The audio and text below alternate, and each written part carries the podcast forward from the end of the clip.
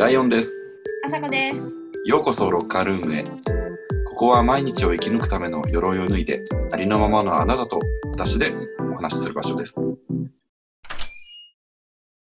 けましたね、あそこさん。あ明けましておめでとうございます。りがとうございます、皆さん。ね、なんか大変な中だけど、皆さん健やかな年始スタートされていることを祈ってます。そうですね。どんな年末年始やったんですか？ライオンさん。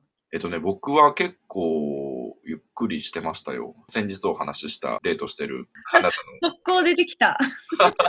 そこ出てきたでしょ。カナダの方と、はいあのー、年越しも一緒にして。いいね。朝子はどうだった？私はもう完全に紅白、うん年越しそば、まったり家、年越しでした。いいね。うんうん。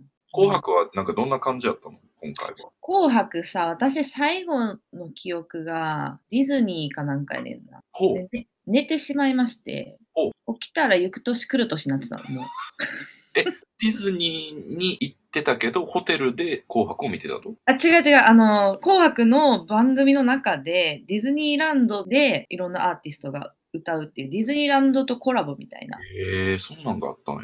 いや、もう紅白は年々進化してて、すっごいプログラムを多分一生懸命見てもらうために考えたはんやろうな。素敵と思って、ディズニーランドにキングプリンスとか行って歌ったりとか、なんかアイドル系やったような気がするけど、あ、そうなんや。それを見て幸せな気持ちになって、うんうん。寝たっぽいです。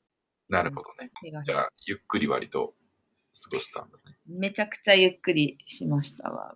なんかね、2021年はコロナもなくなることはないかもしれんけど、落ち着いて、ねもうちょっとこう、健全な世の中になるといいね。朝子は今年なんかやりたいと思ってることとかあるんですか？今年やりたいこと、仕事の面では、日本酒を私結構専門にしていきたいなっていう思いがあって、2年前ぐらいからそういう仕事に携わったり、勉強してるんですけど、私はもっとこの日本酒の人としての仕事ができたらいいなと。なるほど。日本酒の人としての仕事ってどう、例えばどういう感じ？例えば、フリーランスで日本酒の、例えばセレクターみたいなこと、こうイベント、飲食店でこういうイベントをやるから、このイベントに合わせて日本酒選んでよとか、うんうん。まあ、あとはライターの仕事の方で日本酒関連の記事を書いてよとか、うんうん、そういう感じでの案件が増えたらいいな。なるほどね。なんかうん、そういう、例えばじゃあその日本酒のペアリングとか、なんかその、料お料理に合う日本酒を考えたりするってこと？そうそうそうそう。へ年末1個やらせてもらって、年末1個やったのが、うんインドのアチャールっていうスパイスを使ったなんかお漬物というか和え物みたいな一品があるんですけど、それに熱燗を合わせるっていうイベントで、へ熱燗用のお酒を4種類選んでっていう依頼を初めて受けまして、やらせてもらって、それがすごい楽しかったから、え。ああいうのをガンガン、まあ飲食店もまだね、きつい状況が続くから難しいと思うけど、そういう形で、あの、流浪の日本酒のお姉さんになれたら いいな。すごいかっこいいやん。どこにも所属せず、ふらっと日本酒選びに来るみたいな。流しの日本酒セレクター、朝子ですみたいな。まあ普及活動がやりたいから私は。もう一人でも多くの人に日本酒の扉を開くっていつも表現使ってるんですけど。へ飲んだことない人とか、こんな飲み方あったのかとか、合わせ方あったのかみたいなのを提供していけたらいいなとえ思っております。なんでそんなにさ、その日本酒にこだわるの？なんでなんですかね。まあ面白いと思ってるからじゃない？なんか他のジャンルはもう結構ワインも成熟してるし、かといってジンとかウイスキーとかでもなないから、なんか自分の好み。なんなんやろでも日本独自のものやし、日本酒って。で、やっぱ、あの最初は海外の人に飲んでほしいっていうのがあったから、海外で面白がってもらえるうん日本の酒やし、飲んで美味しいし、あとまだあんまこう魅力がバレてないっていうかうん、知らん人が多いから、やるべきことが多い。なるほどね。それで言うと、俺も魅力とか全然日本酒あんまり飲んだことないかなっていう、そうでしょまだ扉閉まってる人ですね。う。なあ、開けてこうか？行きましょう。じじゃあ、あけ朝子に開けてもらおうかな、その扉。いや、ちょっとぜひ開かす開けさせていただいてよろしいか？はい。今度会うときはね、なかなか会えないですけど、我ら東京と京都で離れてるから。え、でもなんかそんなイベントね、なんかすごいできていったらいいよね。すごい良くない？すごいいいよね面。白いと思う、めっちはいでも日本酒の人ってもうイメージがさ、着物着て、ゃ。あ、確かに確かに。ちゃんとした和食店で熱燗つけるみたいな、あるやん。女の人でも着物着て綺麗にしてる人多いねんけど、もう私はガンガンロンティーで提供するから。ロンティーとお団子で提供する。はいはいはい。そういそういう感じでいきたい。えーでもね、なんかそのさっき言ってくれたみたいに、そのインド料理と合わせたりとか、すごい新しいとそ思ううだね。し、なんか面白いその料理、多国籍料理っていうのかな、なんかそのうんタイ料理とか、まあわからんけど、ほんまほんまやっていったら面白いよ。やりたい。ちなみにインドの料理と、インド料理と日本酒は合うの？合うねん。そうなんや。えー、え、あさこはそういうなんか資格とかも、資格っていうのかな？なんかそういう、なんか日本酒の認定証みたいなの持ってたりするの？一応、あの、酒ディプロマっていう資格あを、あるんだね。それはもうあの、ワインのソムリエの日本酒バージョン。は一応取ったけど、まあもう資格は資格やから、それ持ってるっていうことが、あの、説得力につながる人には言えたらいいなと思って取ってあるけど、持ってるからなんやねんみたいな。なるほどね。なんかそれすごい、なんかこう分かるというか、すごいこう、近しい経験が俺もあって、それはライオンさんの今年の仕事の目標にもつながるんじゃ。そう、すごいつながる。すごいね、あの、てか直結してて、その僕はその2020年にキャリアコンサルタントの資格の勉強を始めて、コロナのこともあって試験が延期になったりとかして、で、結局もう本当に丸1年、2020年丸1年、1月から11月ぐらいまでずっと資格の勉強とか、あとは試験の準備とかして、で、まあ無事、12月に合格通知が来て、めん。合格いたしました。おめでとう。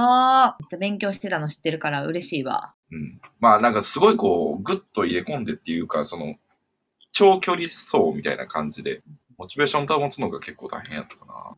あそのキャリアコンサルタントっていうのはどういうもんなんかちょっとちょろっと言ってや。まあ国家資格で結構、まだ、その資格自体もこう新しいんやけど、なんかその、働いてる人たちの、が悩んでることとか、これからのことの、あの、まあ、相談役になったりとか、その、あの、こんな選択肢がありますよっていうふうなことを、えっと、可能性を見せてあげたりとか、そういうなんか支援を、うんあの、していくような人。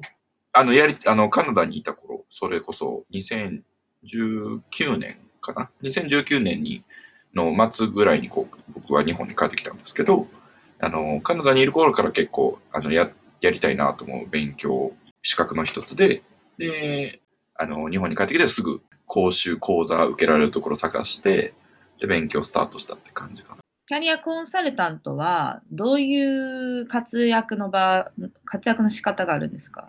えっ、とね、いろいろ実際あって、例えば、ハローワークで働いてる方とか、ああ。はい、そうですね。で、あとは、まあ、その、いわゆる、リクルートとか、いあの、なんていうの、リクナビとかマイナビとか、その、いわゆる転職サイトとか、それで、まあ、あの、リクナビとかはもうウェブサイトやけど、その、実際にそのオフィスに行って、うん。実際にその転職の相談をする人として、あの、うん。えっ、と、職業紹介所みたいなところで働いたりとか、えっ、と、ん普通の一、一つの企業の中に入って、うん。あの従業員の方のカウンセリング、コンサルテーションをしたりとか、例えばその、その企業の中で、その長く、あの、従業員の方に働いてもらうために、例えばこんなキャリアパス、こんなキャリアのこう道がありますよ、みたいなことをなるほど。やったりとか。まあいいよね。こう、その働く人がより自分がやりたいように働けるように導くみたいな感じ？うんうん、そうそうそうそうそうそうそうそう、そんな感じです。あとはまあ、その、やりたいことがね、あの、明確な人は、それに向けて、どんなことができるかみたいなことを一緒に考えていくし、うん。そういうのがない人は、あの、きちんと話を聞いて、うん。あのーこうこのご自分の中でもわからないこう見えてないことを一緒にこう見見つけていくみたいな。めっちゃ今っぽい。なんか必要とされてるよね、そういう人って。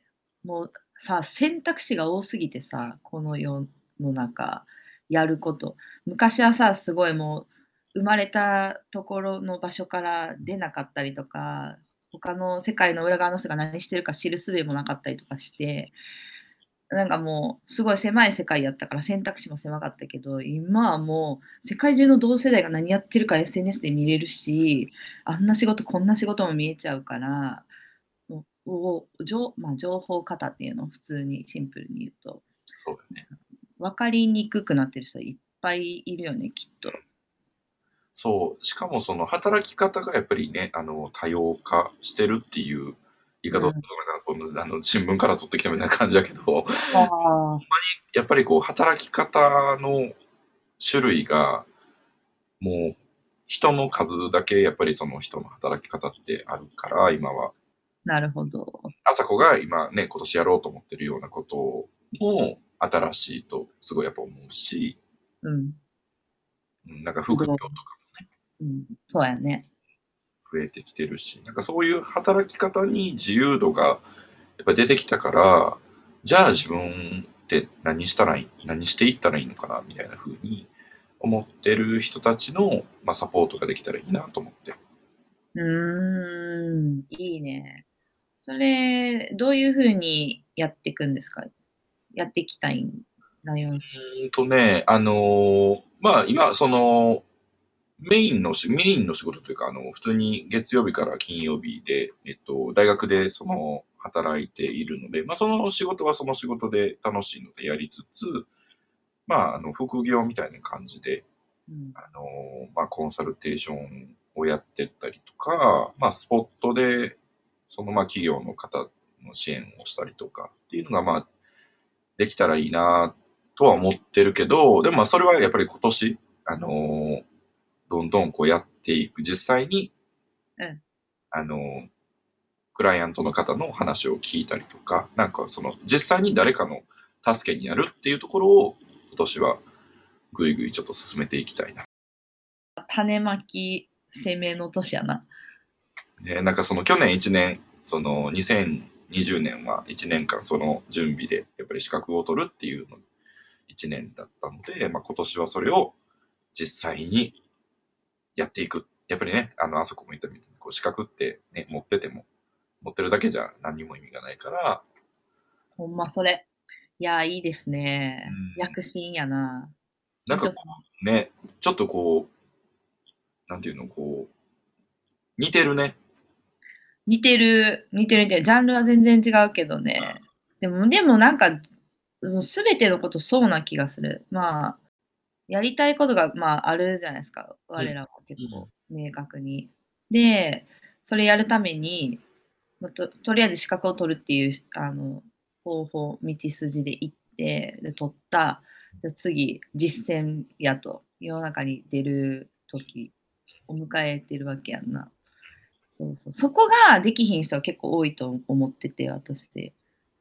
まあ、資格取る理由ってそれぞれ、まあ、持ってたいからっていう人もいるから別にいいんやけど、一歩、そう世世に出るのが難しいと思うねんな。私はこれです。私は日本酒のことをやる人です。みたいな感じで宣言して、一個なんかやるっつうのは、私はもう去年それを体験して、すごい前に出る勇気を得たので、よかったと思う。それはなんでできたの？それを多分俺は今年しないといけないんだけど、何を、何がその朝子をその前に出させたの？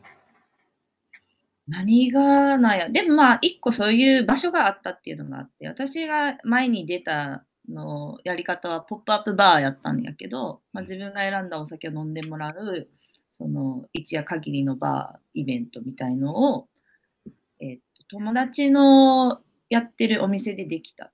うんうん。できる環境があって、あ、ここでやらせてもらうしかないと思って、もうぐいぐい言ったわけ。私も日本酒のイベントやりたいって言って、もう何のプランもないけど、何ができるかもわからんけど、とりあえずやるということを決めて、じゃあやろうってなって日にちも決まったら、もうそっから考えるやん。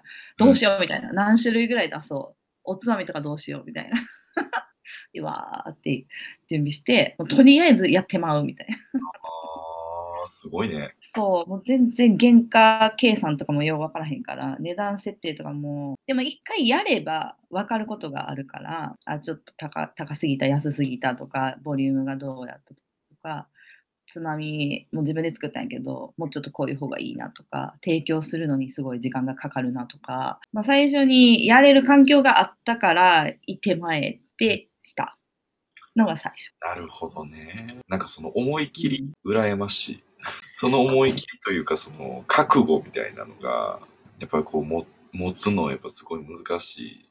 はい。ライオンさんと私の違いは、私、あの、あんま考えないんで、もうじ、もっとじくじく悩む時もあるんやけど、最初の、あの、向こう水感は半端ない。あんまり頭良くないから、私、先のこととかあんまりそあの考えられへんから、とりあえず、今ここってなったら、いてまえってできる。けど、多分、ライオンさんは結構考えるタイプやから、やる前に。そうだよね。どうしてもスロースタートになるんじゃない？考えたらあかんと思うわ。わかった。考えんとこはじゃあ。そう、え自分はできるかなどうかなとか考える前に、やることを決めて、確定してから悩む。うーん、そうだね。いいね、もう失敗しても死ぬわけじゃないから。そうやね。もう死には捨てれへんからな。苦いけど、苦い経験がないと、ほら、伸びひんからな。なんか失敗して経験してやっていこうみたいなマインドの人もわかんない中でやっぱり減ってるんじゃないかな。ああ、まあ減ってるやろうな。ね、失敗したくないっていうのが、人としてなんかそう先に来ることの方がやっぱ多いから、失敗してもいいんだよっていうなんか空気感、もうちょっとあったらいいよねってやっぱりすごい思う。それ、それはなんかそのキャリアコンサルタントというかその仕事をこれから選んでいくみたいなことにもすごいこう関係してて、うん。一個選んだらそれをずっとやっていかないといけないっていうわけじゃもうないやん。はい。だからもう一つの会社にずっといるとかっていうのは逆になんかその何もできなくなる可能性が高いし、なんかね、風の時代っていうこともあるから、あるよねなんかこうできることを増やしていくっていうのは、これから大事になっていくんじゃないかなと思うし、うん。だからなんかこう全体的にその失敗しても大丈夫っていう、次反省して次またやればいいっていう雰囲気がもうちょっとあるといいかなとはそういう雰囲気ってあんまないんかなうーん、どうだろう。普通のなんか会社勤めをしてきたなんか僕からすると結構俺は割とこう失敗するのが怖いっていう思う。へえ。なんか育ってきた環境にもそれはすごいあの多分影響するとは思うんやけど。失敗の連続ですけどね。血だらけになってかさぶたになって治るみたいな話。わかる。私はあのそういうちゃんとした大きい会社とかに勤めたことないから、で親も結構放任主義やったから、あんまりないんかもしれん。でもなんか必ずしもみんなが私みたいじゃなくていいっていうか、あの本当いろんな働き方、生き方があるから、全然自分が心地いいなって思ったところがあったらそこでいなんか幸せに生きるのもありなんじゃないかなって思うんですよ、ね。あありがとう。なんかそのそれを言ってくれて本当になんかこ いやうジーンとした。めっちゃそうじゃないそのなんか二極化してると思ってて本当に風の時代みたいなのにバッチリハマるもうやりたいことビュンビュンあの自由な働き方でやっていく人もいればなんかそ全員がそっちってなったら苦しい人も出てくるやんか。だから例えばもう本当に仕事は安定しててそれなりにお給料もあってで余暇の時間をすごい楽しんでる人とか安心できる環境を整えられてでそこで生きていくのが本当に心的に平穏でいいんやっていうのも全然超いいと思っててむしろそっちになれたらいいなって思うこともあるぐらい私はこういう性格やから今みたいな働き方じゃないと逆にストレスがたまるからこれを選んでるけど全員がそうじゃなくてもいいと思って別にやりたいこととかなくてもいいしやりたいことなくても毎日のご飯が美味しかったらそれで幸せならそれでいいしなんか好きな人と入れるのが幸せならそれでいいし、なんか犬と散歩する時間があるのが幸せならそれでいいとなんかすごい思う。確かにね。なんか今聞いててすごい思ったのが、多分、俺はその朝子とすごいこう比べてる自分がいたのね。うん。うん。でもこれってなんかその、その俺はすごい自然に、なんかその人と比べる、自分を人と比べるっていうのは多分、すごい長い間ずっとやってきてるから、うん自然にそう考えてしまうんやけど、なんか人とやっぱり比べて、あ、この人のこの部分ですごいいいなって思う、思ったことを、やっぱり自分は持ってないなって思って、うん。ちょっとなんかシュンってなるみたいな。みたいなのは、俺は結構するなって今聞いてて思って、でも本当に言ってくれたみたいに、なんか本当まあ、その生き方というか、そのいろんな仕事の選び方とか生き方が、こう、人の数だけあるから、だから別に、その人の生き方がそれなら別に、それで幸せなんだったら別にそれでいいよねって、ほんまいい。もうそれで花丸よ。花丸やんな。人生花丸やわ。人生花丸。だから幸せじゃないとか、なんか足りひんなとか悲しいなって思うことが一番良くないくて、あの人みたいになりたいなと思って、すごい頑張って活力が出てきて、それで人生が豊かになるなら、そのちょっと嫉妬心みたいなのもスパイスになることってあるけど、それが自分をすごい苦しめてて、なんで私はなんか、ああじゃないんや、こうじゃないんやっていうのが苦しい感情になったら、それは良くないっていうか、あまたなんか何言ってるか分からへんくなってきたわ。いや、でもすごい的を得てると思うよ。本当？そう、でも、いつもなんか立ち戻ってほしいのは、いろいろぐるぐる考えてもいいんやけど、自分幸せかなてか、なんか、あ気持ちいい状態かなっていうのを、もう本当問え問えばいいと。それってやっぱり、そのなんか自分のことを多分、朝子とかは、まあ僕もまあちょっと思ってるところはあるけど、その自分のことを結構し自分で分かってるっていう、なんかこういう人間で、なんかこういう風にしたら自分は嬉しくなるし、こういう風にしたら悲しくなるみたいなことはうん結構理解してる、あそこは。あのね、年いって理解してきた。うん。ずっと分からへんかった。結構私こういう話が明確に私はこういう人間やからこうしたいとか言えるようになったの本当ここ2、3年の話。なるほどね。うん。すごい今視界クリア、本当に。その2、3年で見えてくるようになったきっかけ、2、3年前に何かがあったの？でもまあカナダ行ったのは大きかったんじゃないかな。カナダに行ってなんかもう丸裸で行ってあの自分の悪いとことかいいとことか全部見えたんそのトロントの出会った人たちの影響もあると思うけど、まあ、もう内観やな。内観した1年やったんじゃない ?1 年使った1年。自分を見つめる1年間だったんだと思いますわ。俺もなんかそのカナダに行ったっていうのはすごい自分の中でターニングポイントやなって思うし、うんあそこが言ったみたいに、本当にいいことも、なんか悪いことも、すごいクリアになったし、で、それを一回自分で、これがじ今の自分なんだなってやっぱり受け入れる瞬間もあったし、似たようなこう経験をしたんだなって思った。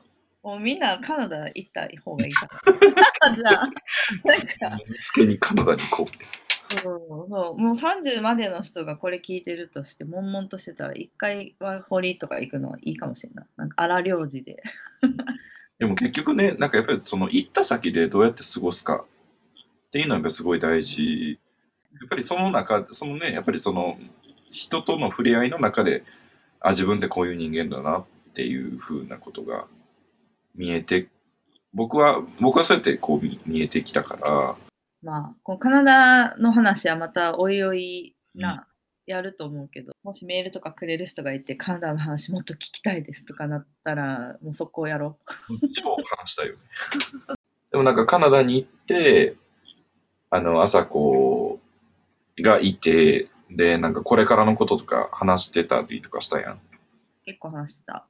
あれはすごいいい時間やったなって、やっぱり。あれがあったからこの今があるみたいなのはやっぱすごい感じる。えー、すごい光栄なんですけど。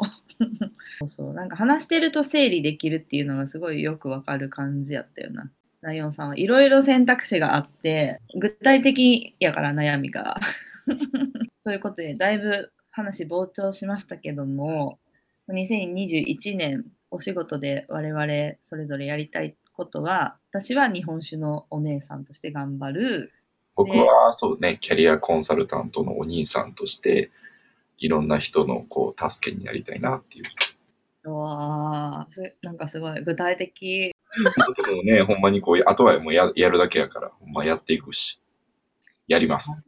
やろう。でその報告もね、このじゃあ仕事編はこの辺で終わって、次回また2021年の話をまたしていきたいと思います。はーい。今日も聞いてくれてありがとうございました。あはりがとうございました。メールください。お願いします。ーい。じゃあ、皆さん、バイバーイ。バイバーイ。